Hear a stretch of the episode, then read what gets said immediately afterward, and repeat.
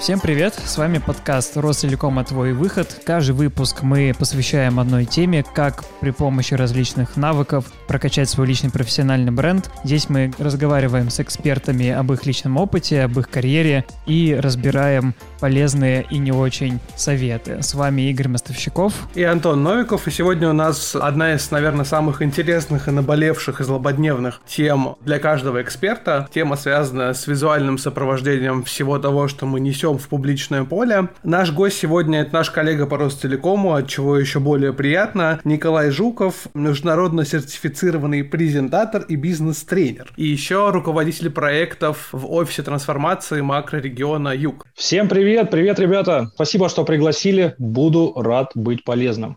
Николай, мы в начале каждого выпуска просим гостей представить себя за одну минуту как ты получил свой сертификат, что ты делал, чтобы его получить, или в целом рассказать весь свой карьерный путь, как ты из физика по образованию, ты стал э, бизнес-тренером и профессиональным презентатором. Николай, твой выход. Я пришел в Ростелеком 12 лет назад, работал инженером и развивал сети доступа. Практически сразу попробовал себя в качестве лектора и спикера, учил других инженеров премудростям эксплуатации сетей.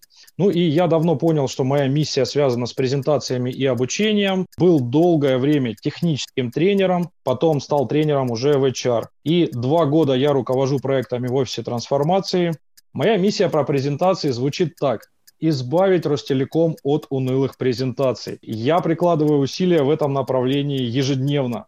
Делаю презентации, помогаю делать другим, разрабатываю методы и шаблоны, которые позволяют делать слайды легко и красиво каждому, учу, за 4 года обучил уже более 3000 человек только презентациям. Слушай, давай поподробнее поговорим вообще про то, где ты сейчас и как ты к этому пришел и с чего начинал. Я услышал про технический блок, да, в начале, и про какое-то базовое техническое образование. Как, в какой момент, почему так сложилось, что ты понял, что техническая история не для тебя, а что там, не знаю, PowerPoint или любые другие программы для визуализации — это то, чем ты действительно хочешь заниматься, не просто как рутина, поскольку, наверное, мы все так или иначе занимаемся презентациями в рамках, наверное, любой деятельности, а именно сделать это твоим профессиональным, не знаю, кредо, смыслом, целью и так далее. Как так вышло? Ну да, все совершенно верно по поводу образования. Оно у меня с одной стороны глубоко техническое, с другой стороны я по школьному образованию гуманитарий и лингвист. И вот две этих истории во мне как-то разными образами сочетаются жизнь, в том числе через карьеру это идет.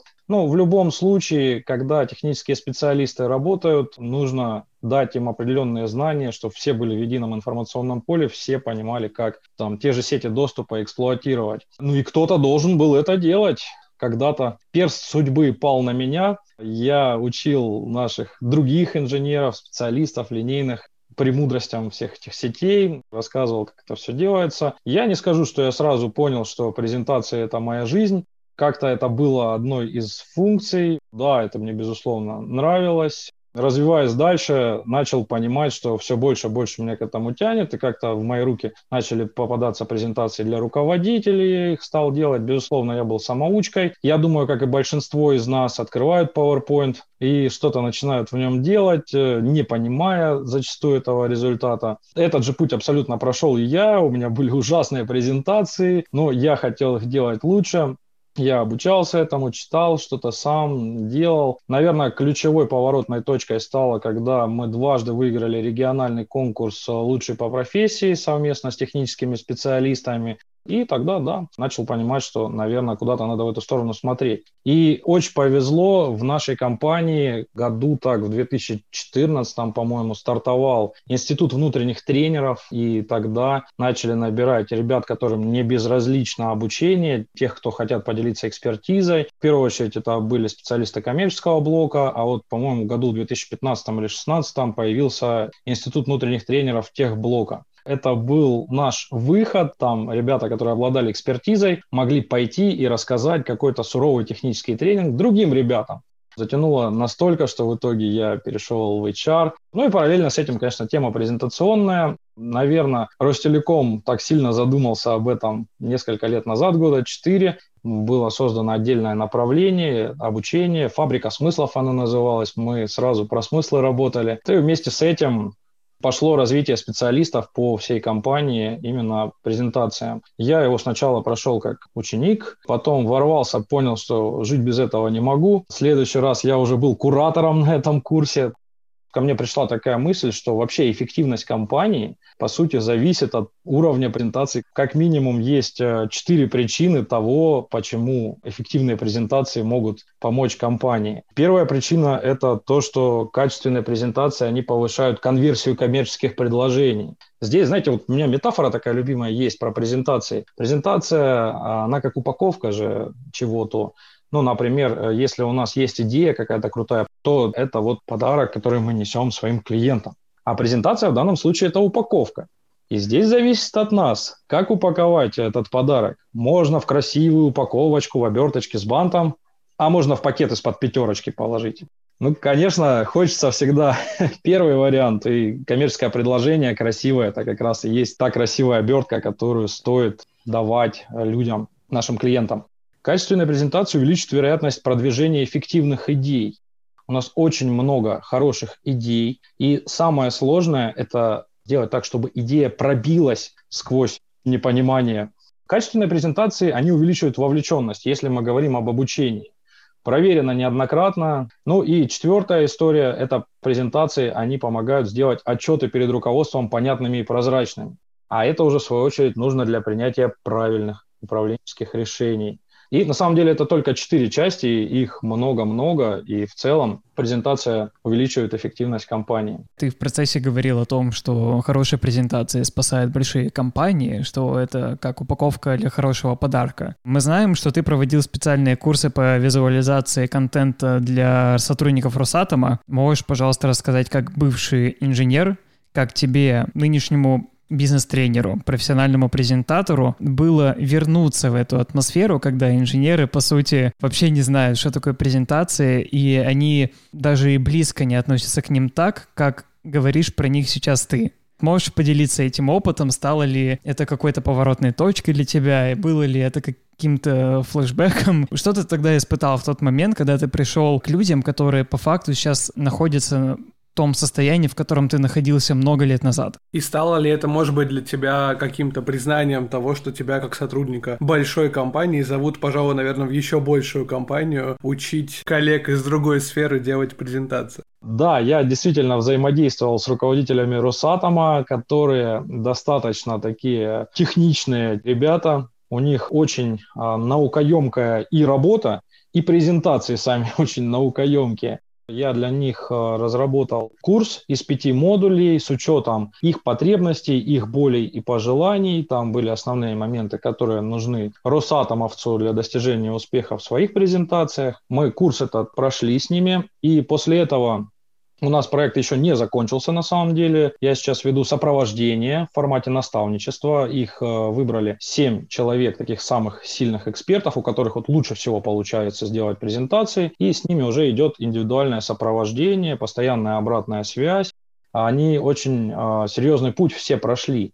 Да, действительно, начало было таким достаточно тяжелым. У них очень тяжелые презентации с точки зрения контента. Это ребята, которые ходят на федеральном уровне, то есть э, их проекты, они выходят за рамки Росатома, это отдельная интересная практика, у них внешние партнерские продукты, они с этими презентациями ходят к президенту. С точки зрения эффекта, конечно, проект очень классный.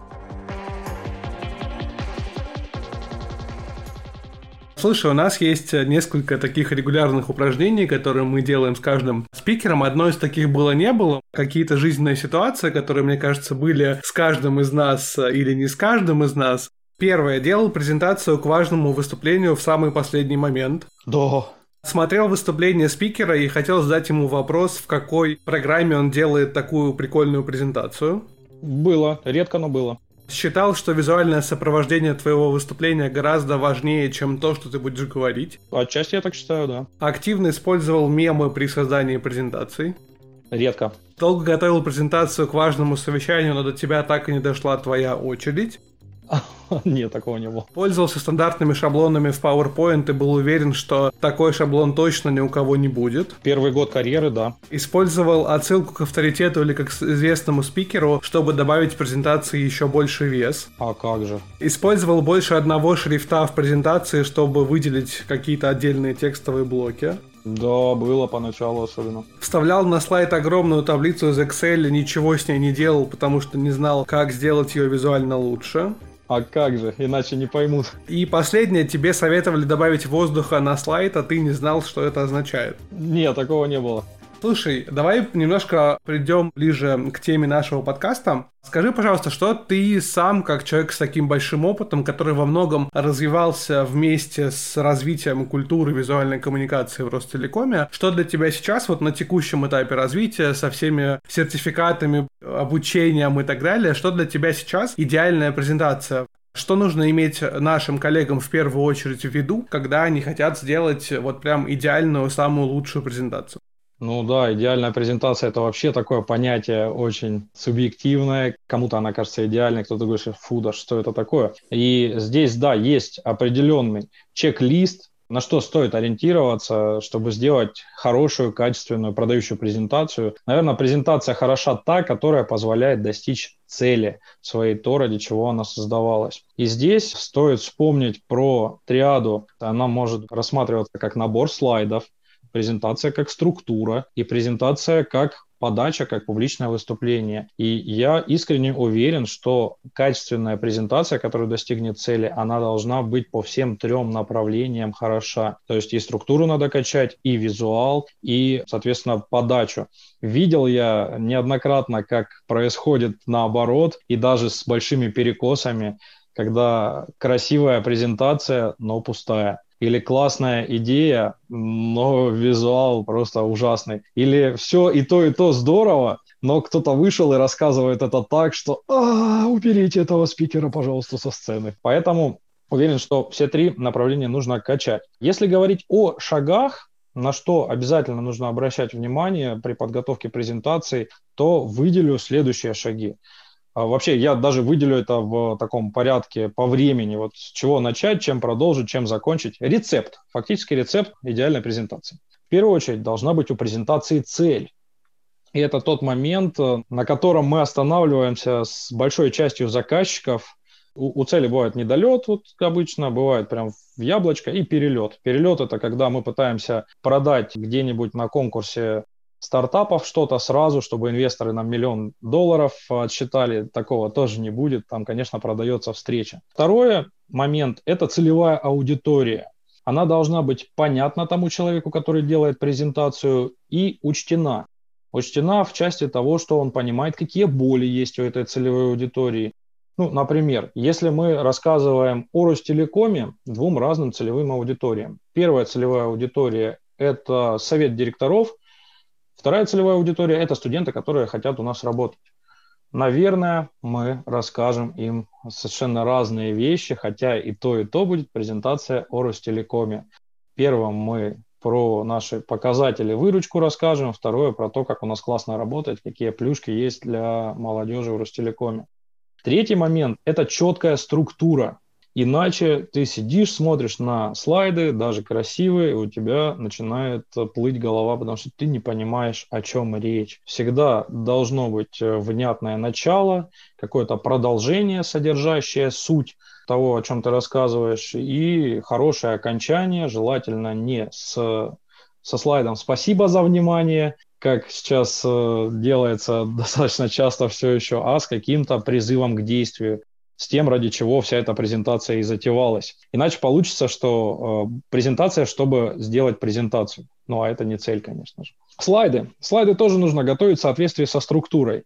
Иначе структуру подготовили, слайды где-то вообще в одну сторону, структура в другую сторону. К вам вопрос, как экспертам сталкивались с таким, что человек рассказывает про одно, а на слайдах другое. Видели такое? Особенно, знаешь, когда очень широкая тема, и когда, наверное, ты не, не сделал какие-то нормальные, такие хорошие упражнения по формулированию темы, а тема тебе очень нравится, или ты, допустим, в ней очень давно варишься и понимаешь, что это там твое. Мне кажется, вот для меня всегда максимально сложно формировать презентации на такие темы, потому что мне кажется, тема необъятная, я не всегда понимаю, что из этого правильно и нужно рассказать моей аудитории. И действительно, когда выхожу на сцену или там подключаю Zoom, понимаю, что нет, наверное, все-таки я не про это хотел рассказать, и немножко рассказываю не всегда о том, о чем презентация. Но это, конечно, плохое мое качество, мне надо с этим работать.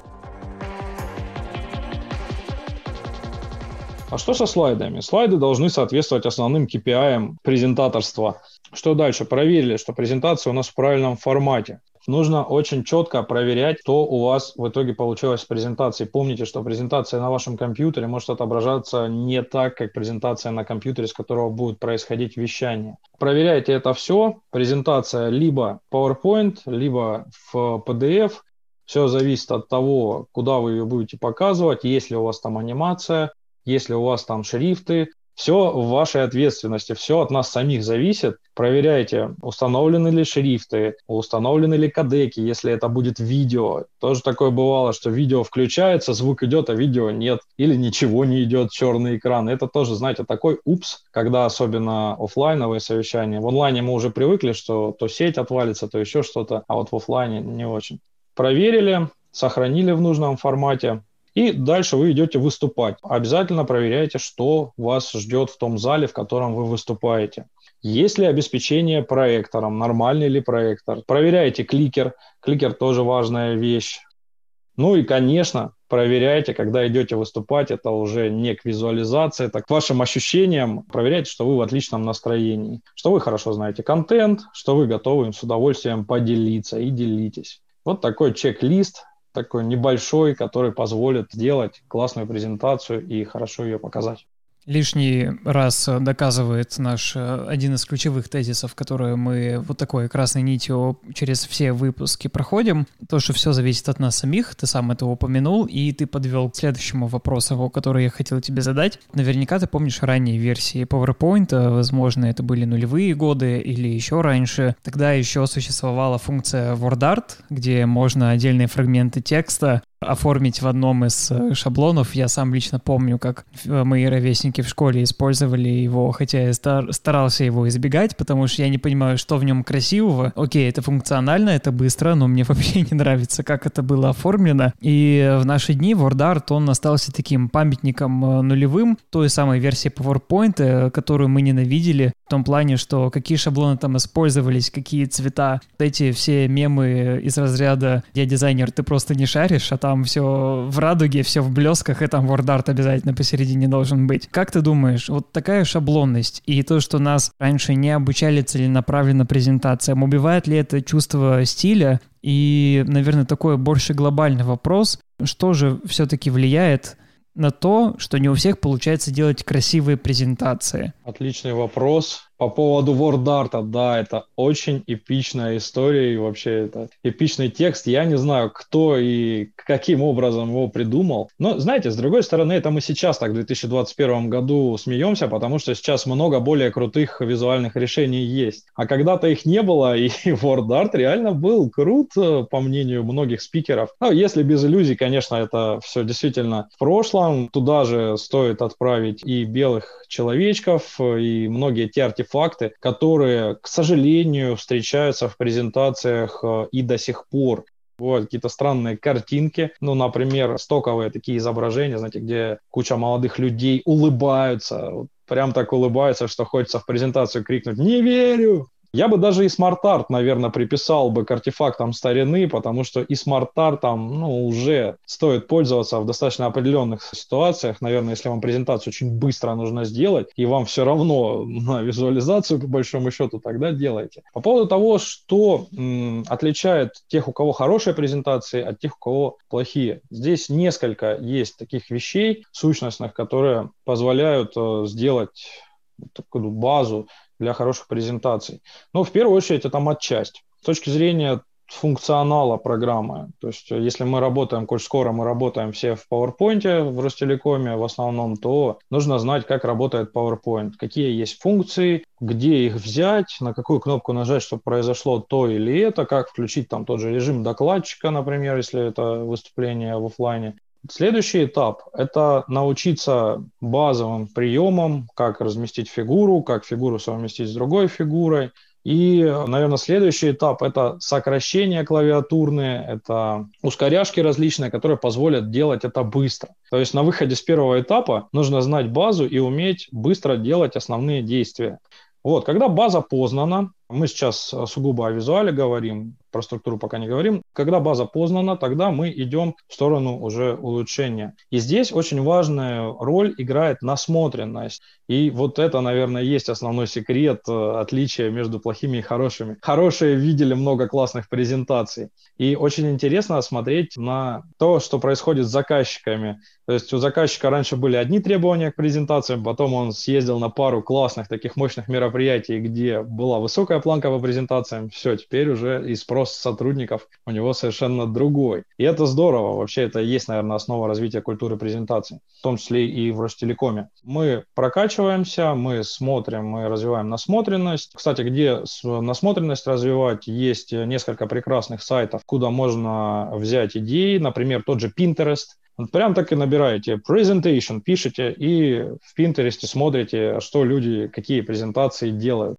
Очень много интересных идей приходит. Еще Dribble, еще Behance. И, кстати, в сохраненках подготовил такую раздатку. Там будет э, перечень ресурсов, с которых стоит брать контент. Подборка полезных ресурсов, в общем. Дальше берем контент с хороших ресурсов, а дальше в самом конце 3О и 3П. Как думаете, что это такое? У меня нет идей, мне кажется. Вообще ни одной.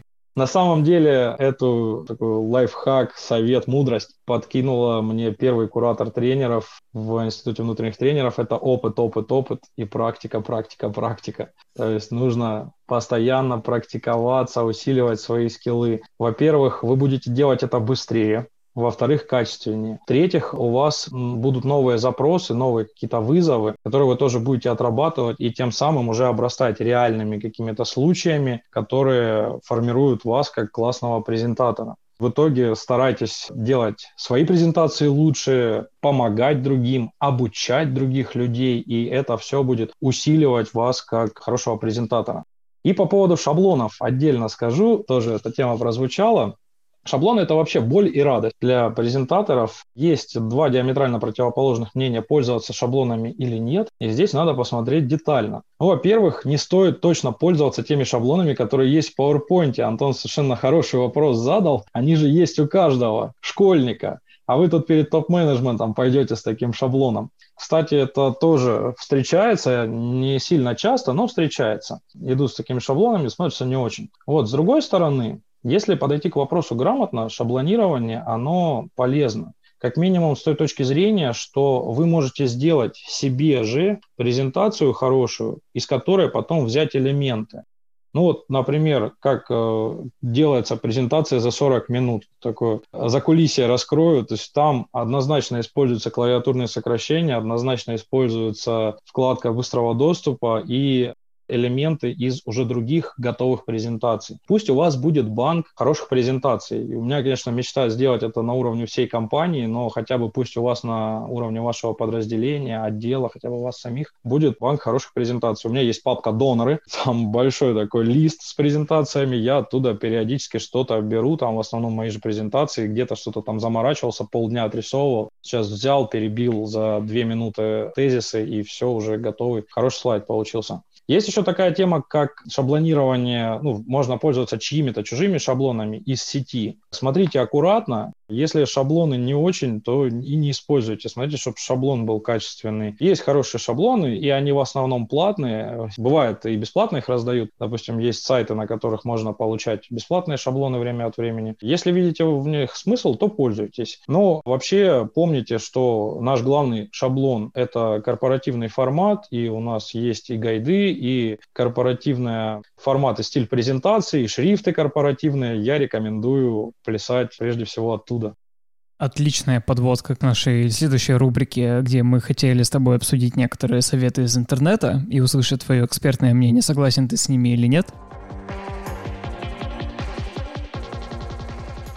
Рубрика называется «Мы погуглили», мы ищем, что в интернете пишут по поводу презентации, по поводу оформления. Остались несколько тезисов, которые мы не успели разобрать во время нашего выпуска. Вот очень интересно послушать твое мнение. Вот один из таких тезисов нужно правильно выбирать и использовать шрифты. Мол, Калибри, Comic Sans, Times New Roman, эти шрифты где-то уже стали признаком дурного тона, они не производят нужного эффекта на аудиторию. То есть мы обсудили, как работать с визуалом, но мы проговорили о том, что использовать больше одного шрифта — это уже немножко странно, а тут прям целые шрифты попадают по такую категорию. Можешь тогда посоветовать, какие шрифты лучше выбрать с засечками, без засечек? Какие можно использовать вообще 99% презентации и где в целом можно искать примеры хорошего использования шрифта и в целом типографики?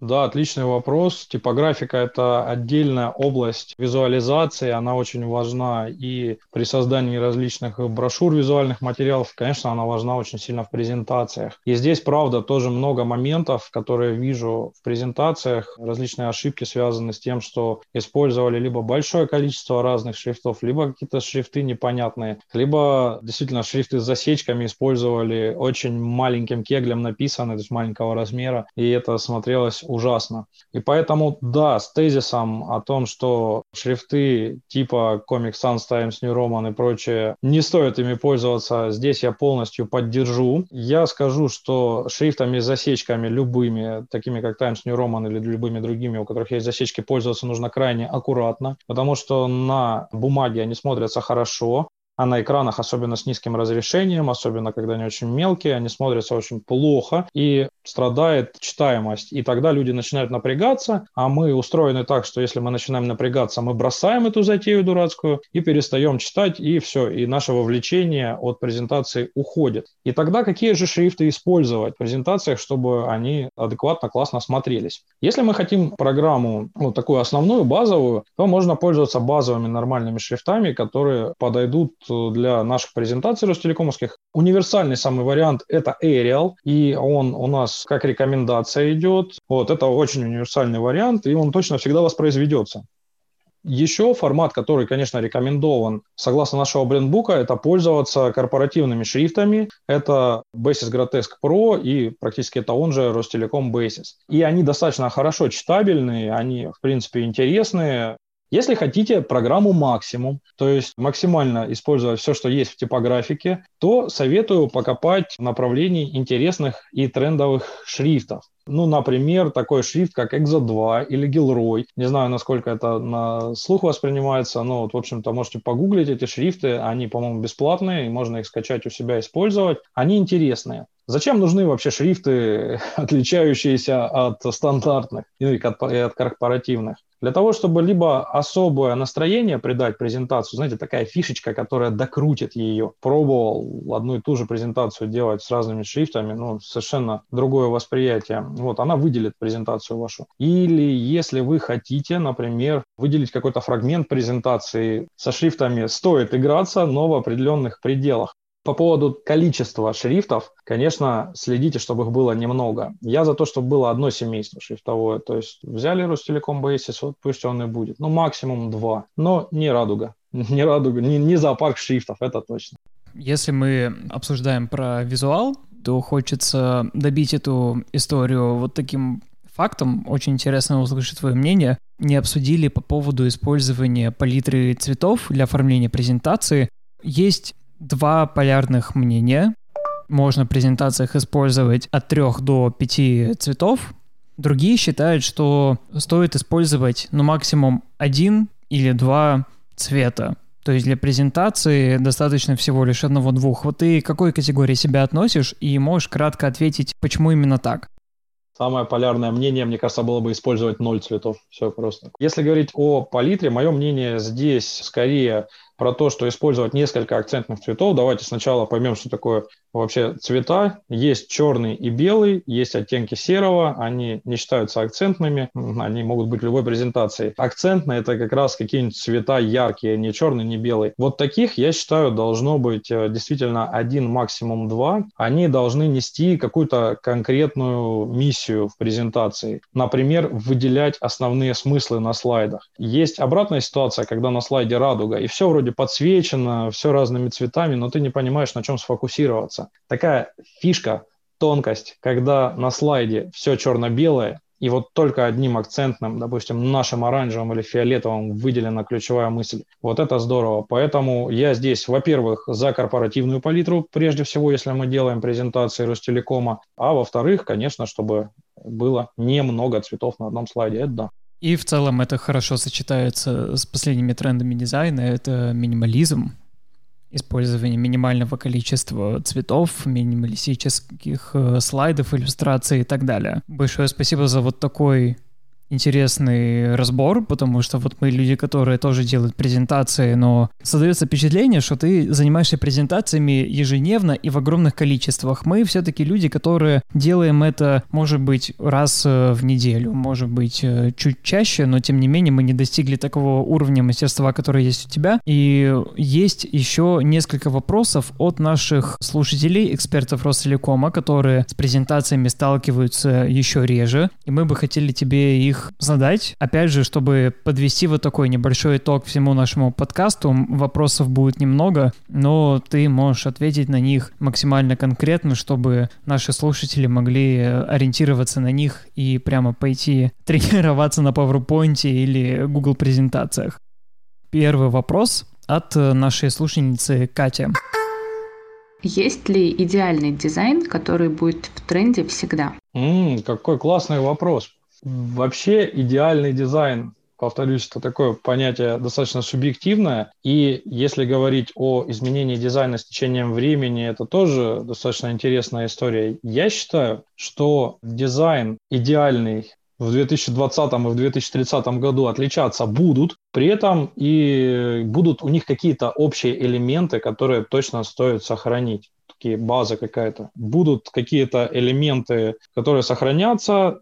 Я вот лично считаю, что какие-то вещи, которые сейчас популярны, они уйдут со временем. Ну, например, плоский дизайн. Он уже пять лет является главенствующим. При этом, заметьте, начали прорываться трехмерные картинки обратно белые человечки просятся, видимо, обратно, их убрали. Конечно, таких нет, но обратно просится 3D-шность. Анимация, она тоже то приходит, то уходит. Скорее всего, анимация тоже будет дальше. Хотя сейчас ее не особо много. Точно, что будет в моде? Четкая и логичная структура.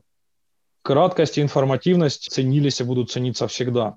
Простое и наглядное оформление. Чем проще, тем лучше. Просто, а сложно. Грамотно написанный и структурированный текст тоже будет очень важно. Я уверен, что не вернется много текста на слайды. У людей еще чувство времени станет острее и еще информативнее должен будет быть текст. Образы, вызывающие эмоции, это тоже навсегда. Нам важны эмоции. И когда мы смотрим презентации в том числе, может быть, будут меняться наполнение картинок. Раньше это были вот эти улыбающиеся личности, теперь это какой-то флэт дизайн, потом это будет еще что-то, но оно точно должно вызывать эмоции. Анимация. Я думаю, она тоже будет всегда, потому что она по факту никуда не девалась. Раньше была послайдовая анимация, сейчас анимация возвращается к нам через различные техники морф, кинематографические, но она есть с нами. И вовлекающая подача. Это то, что не меняется на протяжении уже более чем 2000 лет. Это точно будет всегда. Поэтому опять все та же триада презентаций, структура, дизайн и подача. Это будет всегда. Вот как раз следующий вопрос у нас, он звучал, как э, сделать презентации живыми. Я думаю, что ты уже на него ответил. Есть еще один интересный вопрос. Как соблюсти баланс информативности и простоты восприятия информации? Есть вот такой распространенный в интернете тезис, что на слайде должно быть не более семи строк текста. Вот есть ли какие-то ультимативные советы, чтобы баланс сохранить между тем, чтобы, как Антон уже сказал в начале нашего выпуска, чтобы было побольше воздуха, но при этом информация продолжала хорошо считываться. Вот здесь, как ни странно, ультимативных советов нет. Потому что, ну, наверное, самый ультимативный совет здесь будет смотрите от цели и целевой аудитории, а еще от способа, которым вы хотите донести. Я бы для себя выделил два типа презентаций, и будет как раз баланс зависеть от того, что это за тип. Первый тип презентации – это когда вы идете и вещаете. Когда презентация – это фактически ваш помощник, слайды рядом с вами, главный здесь вы. Но это может быть и онлайн, и офлайн. То есть у презентации тогда функция вспомогательная, и скорее нужно небольшое количество текста, которое вас подкрепляет, но не дублирует напрямую, какие-то яркие образы, картинки, которые привлекают к вам внимание. То есть это презентация здесь конкретно баланс на воздух и картинки. Есть обратный вариант. Вы презентацию направляете по почте, и ее будут читать. Отличие офлайн презентации и презентации по почте в том, что в почту нельзя вложить себя. И тогда, получается, нужно писать больше, прям много текста, 290 символов с пробелами, максимум, что стоит на слайд закладывать. Есть, конечно, какие-то промежуточные варианты, то есть где средний текста, средние графики, они чаще появляются, когда не знают, обычная презентация по почте уйдет или вживую будет рассказывать. Но это такой себе вариант, потому что он с одной стороны и там, и там, а с другой стороны за двумя зайцами погонишься, нигде не преуспеешь. Поэтому, резюмирую, если отправляете по почте чуть больше текста, но немного, и, по, и чуть поменьше слайдов. Если вы вживую, то побольше слайдов э, и чуть поменьше текста. Куда отправлять людей вдохновляться, какие сайты, может быть, какие ресурсы ты готов посоветовать нашим слушателям? Есть две замечательных книжки. Первая – это Алексей Каптерев, это «Мастерство презентации», вообще Библия, которую точно стоит прочитать при подготовке презентации или хотя бы пролистать. И вторая книжка – это Джин Желязный «Говори на языке диаграмм». Вот эта штука пригодится тем, кто работает со сложными таблицами, с необъятными и как-то хочет их причесать, чтобы выделить основную мысль. Ссылки на них я тоже дам. Обязательно посмотрите их, хотя бы пролистайте, а лучше прочитайте. Спасибо тебе большое. Мне кажется, у нас получился самый такой обстоятельный и подготовленный с твоей стороны диалог. Спасибо, правда. Это очень приятно, когда мы встречаем гостя, который так хорошо подготовился к участию. Мы говорили, мне кажется, сегодня очень интересно и много про такую волнующую всех тему. И спасибо тебе за то, что ты в компании, что ты драйвишь развиваешь эту историю, поскольку, конечно, каждому из нас на совещаниях, на конференциях, на встречах на форумах хочется видеть классные, крутые презентации, которые всегда будут вовлекать. Да, друзья, спасибо. Я желаю всем нам и тем, кто слушал запись, э, желаю достижения наших амбициозных целей, в том числе с помощью вовлекающих презентаций. И я желаю, чтобы презентация приносила удовлетворение не только вашим зрителям и слушателям и заказчикам, но и вам прежде всего. Ну и желаю удачи в новом подходе к презентациям и да пребудет с вами сила PowerPoint. Большое спасибо. Спасибо большое, да. Это подкаст «Твой выход», где мы развиваем полезные навыки для личного бренда. Сегодня нашим гостем был Николай Жуков, руководитель проектов Офиса трансформации Ростелекома. Сохраненки от Николая вы найдете в описании этого выпуска. Слушайте нас на всех платформах, где можно послушать подкасты, ставьте нам оценки и отзывы в Apple подкастах, подписывайтесь на нас в Яндекс Музыке. Делитесь этим выпуском с друзьями и коллегами. С нашим подкастом можно поговорить, узнавайте новое о публичных выступлениях и профессиональном бренде и задавайте свои э, новые вопросы мы нашим следующим гостям. В телеграм-канале Эксперт Ростелекома. Делитесь обратной связью и улучшайте подкаст вместе с нами. Ждем ваших сообщений на экспертсобака.rt.ru с вами были Антон Новиков и Игорь Мостовщиков. До встречи в следующем выпуске. Пока.